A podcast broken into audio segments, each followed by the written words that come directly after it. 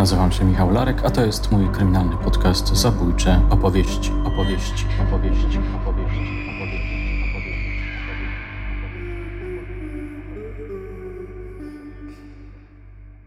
Zabójcza obsesja.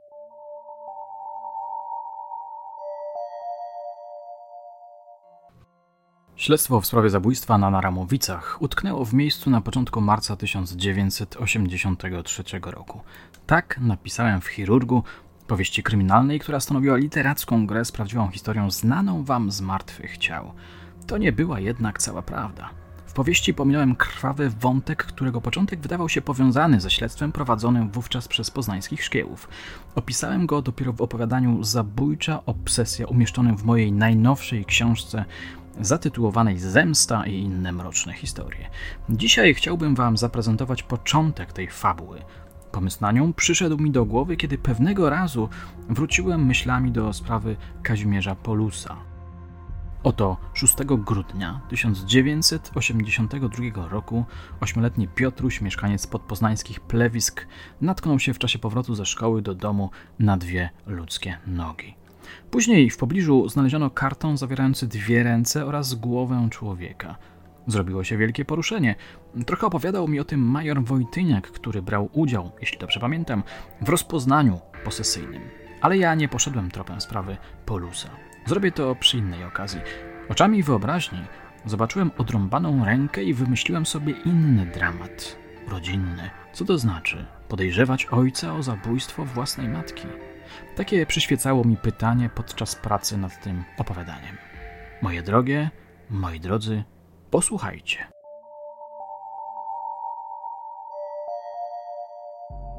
Smutek ten wszystkie myśli mi tak mąci, że sam się nieraz ledwo poznać mogę. William Shakespeare, kupiec wenecki, przełożył Leon Ulrich. Przystanęli pod uchylonymi drzwiami garderoby i nasłuchiwali w napięciu. Ciszę zakłócało ciężkie nerwowe sapanie. Nagle rozległ się trzask. Znowu, znowu, znowu! Krzyk Józefa Demerskiego, znanego aktora teatru współczesnego, przepełniony był autentyczną rozpaczą. Znowu poległem, znowu dałem dupy, znowu pokazałem, jak marnym jestem kuglarzem. Błazen ze mnie, a nie aktor. Porucznik Kruger uniósł brwi i spojrzał na chorążego Harveya. Ten wzruszył ramionami i sprawnie przerzucił zapałkę z jednego kącika ust w drugi. To była moja ostatnia szansa. Już nigdy nie dostanę takiej roli. Jestem skończony, nieodwołalnie, the end. Tamerski zaszlochał i głośno wysmarkał nos. No nic, odezwał się po chwili. Wypijemy po kielichu i rozejdziemy się. Czas przerwać tę farsę i znaleźć nową robotę. Najlepiej w jakiejś stróżówce, tylko do tego się nadaje na ciecia. Świętą rację miała pieprzona Joasia. Do ich uszu doszedł charakterystyczny odgłos trącanego szkła, a potem nalewania. Harvey wyszczerzył zęby i kantem dłoni dotknął szyi. Kruger zbliżył się do drzwi i odchylił je trochę bardziej. W szczelinie dostrzegł zwalistą sylwetkę brodatego mężczyzny po pięćdziesiątce ubranego w szaty Shylocka, szekspirowskiego Żyda, w którego wcielał się dzisiejszego wieczoru. Aktor opróżnił duszkiem szklankę, uderzył nią w pustą butelkę wódki i odstawił na stół.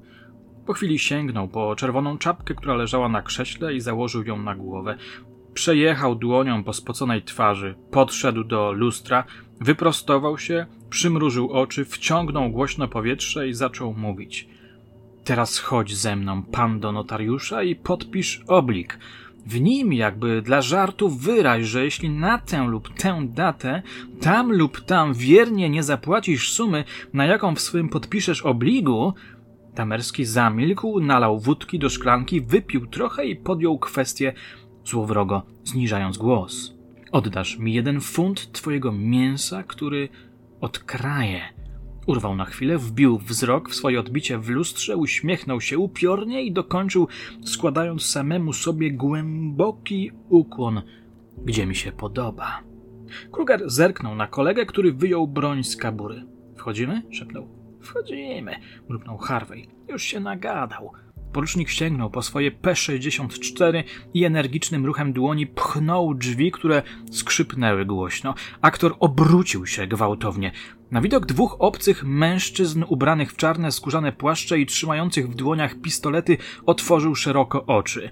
Wszyscy trzej zastygli w bezruchu, mierząc się wzrokiem. Kruger zerknął na masywny drewniany zegar stojący w kącie garderoby. Mijała dwudziesta pierwsza. Odruchowo spojrzał na swój zegarek, wskazywał tę samą godzinę. Milicja? wybąkał Damerski. Tak, przyjacielu. Harvey pokiwał głową jak nauczyciel do ucznia, któremu cudem udało się podać poprawną odpowiedź. Komenda miejska. Aktor zdjął z głowy czapkę i rzucił ją na krzesło. Przejechał dłonią po włosach, spuścił wzrok i zgarbił się.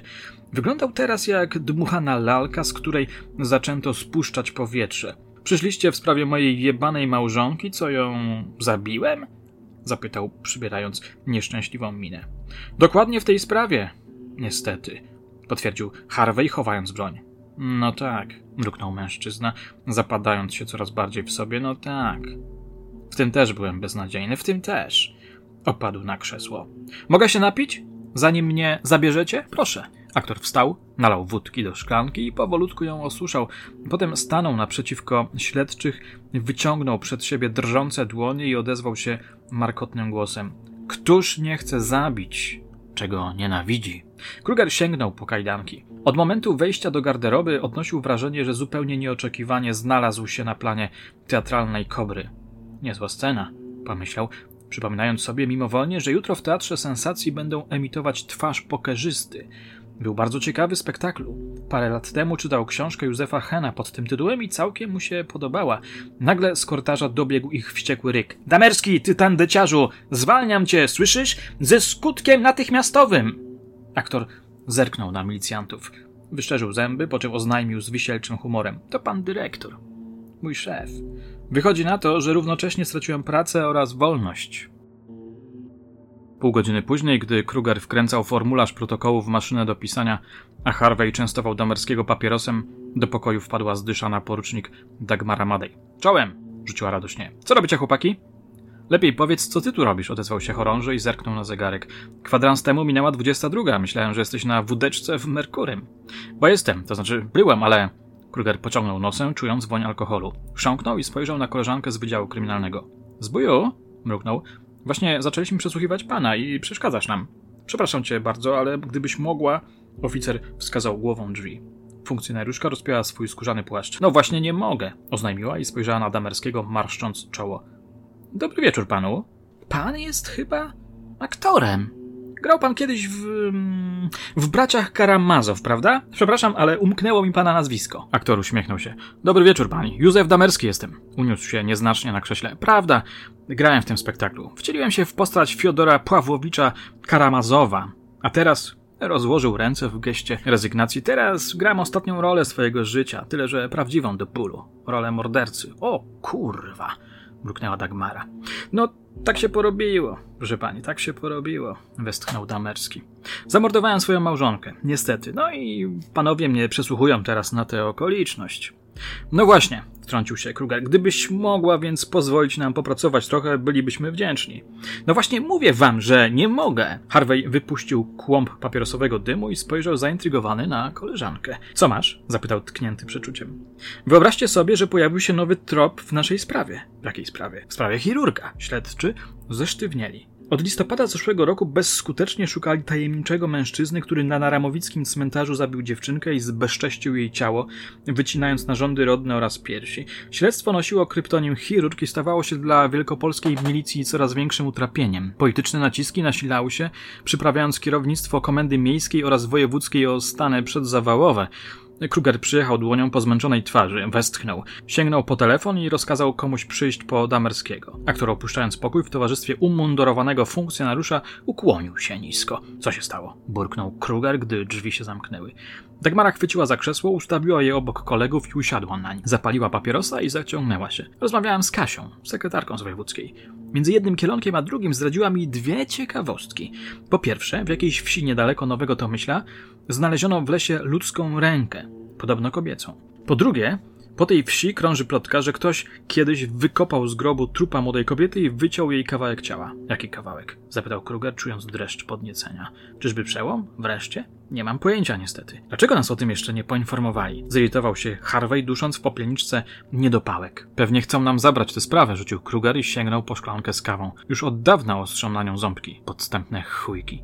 Może, odezwała się Dagmara. Zgłoszenie było wczoraj. Zajmuje się tym Bienia, on jak wiecie pracuje w specyficzny sposób. Wiedzieli o tym doskonale.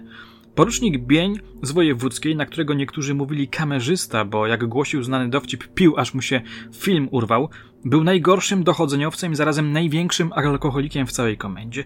Szefostwo bało się go zwolnić, ponieważ jakiś jego krewny był przyjacielem jednego z ministrów spraw wewnętrznych. Zanim się pokapuje, że to łączy się z chirurgiem, może minąć parę ładnych dni, powiedziała Dagmara. Kasia nie miała śmiałości mu tego zasugerować. W takim razie idziemy do niego, zaordynował Kruger, wstając z krzesła. Myślisz, że jeszcze będzie w robocie? Oczywiście, że nie.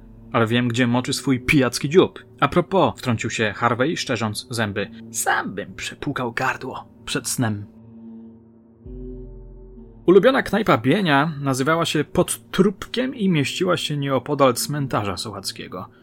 Była to pospolita mordownia, gdzie najchętniej zaglądali złodzieje, bezrobotni alkoholicy, grube, stare prostytutki oraz emerytowani mundurowi. Weszli do zasnutego kłębami dymu pomieszczenia. Z radia sączyła się ta ostatnia niedziela, wyśpiewywana przez Mieczysława Foga. Klientów było niewielu. Paru pijaczków siedzących osobno Jedna zapłakana kobieta po pięćdziesiątce z rozmazanym makijażem i obfitym biustem, który wylewał się z czerwonego gorsetu oraz grupka wąsatych młodzieńców pochylona nad kuflami piwa. Przy kontuarze siedział szczupły, zadumany mężczyzna w nieokreślonym wieku, który czytał książkę obłożoną w szarą gazetę. Barman, niski, krępy mężczyzna, podsunął mu właśnie filiżankę kawy oraz pięćdziesiątkę wódki. Nigdzie nie dostrzegli bienia. Kruger podszedł do kontuaru i zapytał o oficera.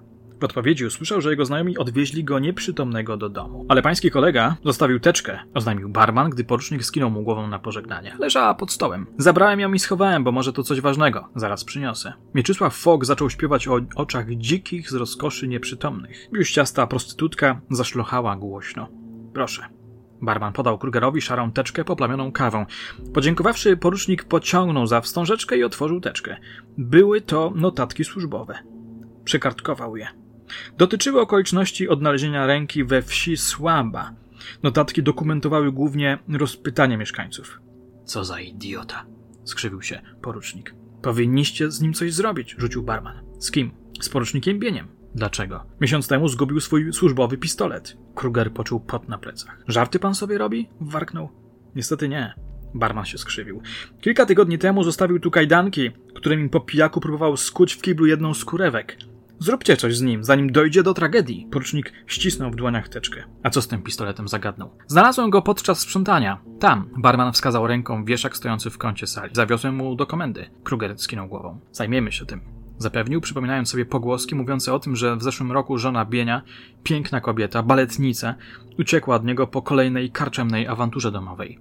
Na korytarzach komendy mówiło się, że kamerzysta czasami ją bije, jak ma gorszy dzień. Dziękuję za informację podszedł do swoich towarzyszy i poinformował ich o znalezisku. Postanowili pojechać do komendy, żeby przeczytać dokładnie notatki.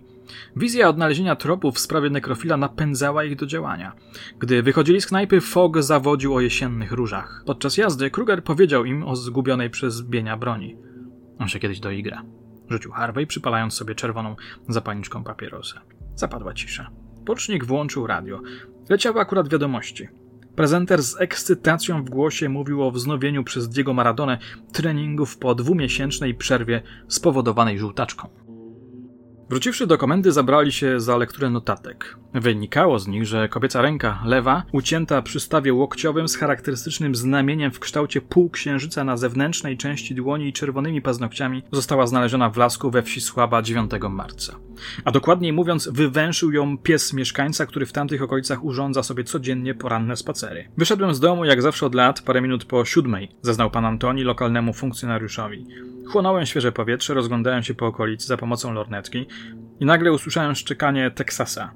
Początkowo to zignorowałem. Myślałem, że po prostu poczuł jakiegoś zwierzaka. Tu jest dużo zajęcy. Ale on nie dawał za wygraną. Stał przy krzakach, szczekał uporczywie i zerkał na mnie. W końcu zaczął kopać. Kiedy doszedłem do niego, zobaczyłem, że trzyma w pysku coś białego. Gdy zorientowałem się, że to ludzka ręka, dostałem palpitacji serca. To prawda, jestem myśliwym, zdarza mi się coś ustrzelić, ale jednak człowiek to nie zwierzę. Ruszyło mnie, mocno. Była wtedy 7.20. Ochłonąwszy zdziepko, ruszyłem do sołtysa, żeby go powiadomić o makabrycznym znalezisku. Sołtys zadzwonił bezzwłocznie na posterunek do Miedzichowa. Notatka służbowa poświęcona rozmowie z sołtysem potwierdzała relację Spacerowicza. Milicja została zawiadomiona o zdarzeniu o 7.35. Patrol przyjechało na miejsce o 8.00. O 10.00 do Słabej przybył porucznik Bień. Nie ustalono dotychczas, czyja to była ręka. Nie zgłoszono również żadnego zaginięcia względnie młodej kobiety z okolicy. Uwagę śledczych zwróciły jeszcze dwie notatki. Z pierwszej wynikało, że najbliżej miejsca odnalezienia ręki stoi posesja miejscowego rzeźnika. Odległość wynosi jakieś 150 metrów. Z drugiej, iż sąsiadka tego mężczyzny zasugerowała, że może mieć on związek z ewentualnym morderstwem. To wielki pijak, gwałtownik, mówiła milicjantowi, którego skrupulatność mile zaskoczyła Krugera. I w ogóle mętny typ. Ludzie gadają, że to on stoi za zniknięciem swojej małżonki. Ja też myślę, że to on ją zamordował, porąbał i gdzieś wywiózł. Przed wszystkimi udaje, że ciągle o niej myśli. Jeździ regularnie na cmentarz, ale mnie nie oszuka. To jest morderca. Tak jak cały ten Markwicki. Kruger odczytał ten fragment na głos. Robi się coraz ciekawiej, skwitowała Dagmara.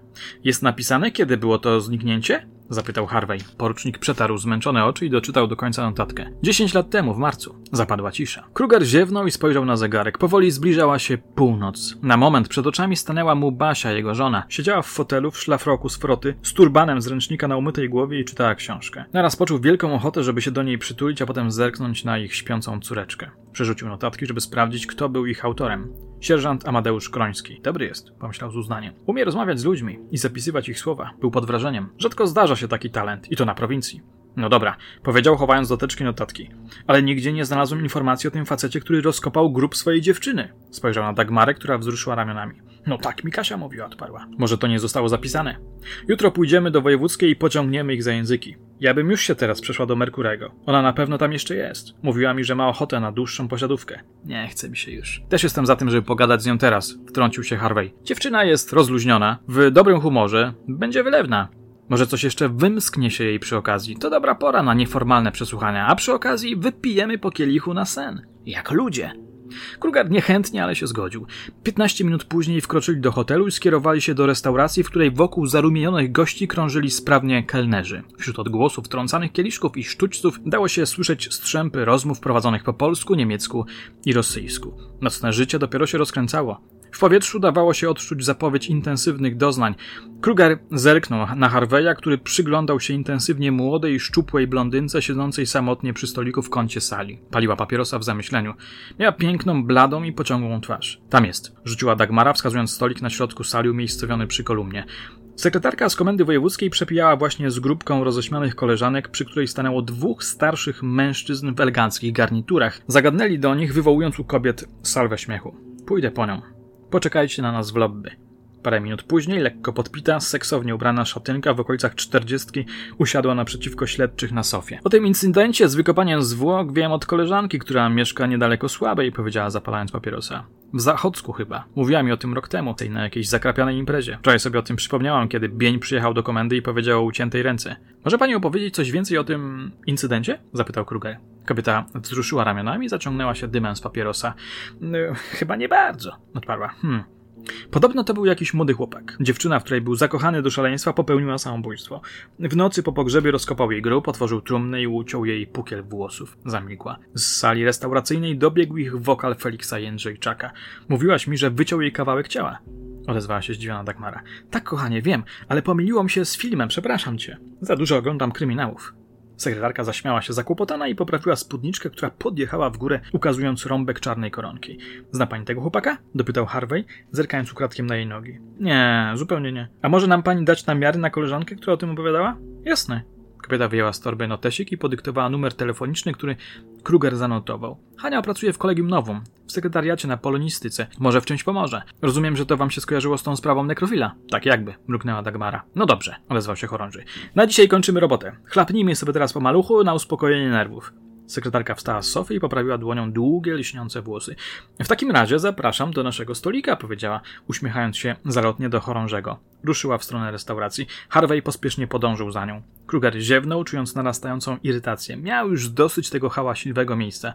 Marzył o powrocie do domu, o kąpieli, przytuleniu się do żony i zapadnięciu w twardy sen. Ostatnimi czasy coraz bardziej męczyło go zarywanie nocy. Powoli zamieniał się w domatora. Chodź, rzuciła do niego koleżanka. Wypijemy po jednym i wrócić do swojej ślicznej żonki.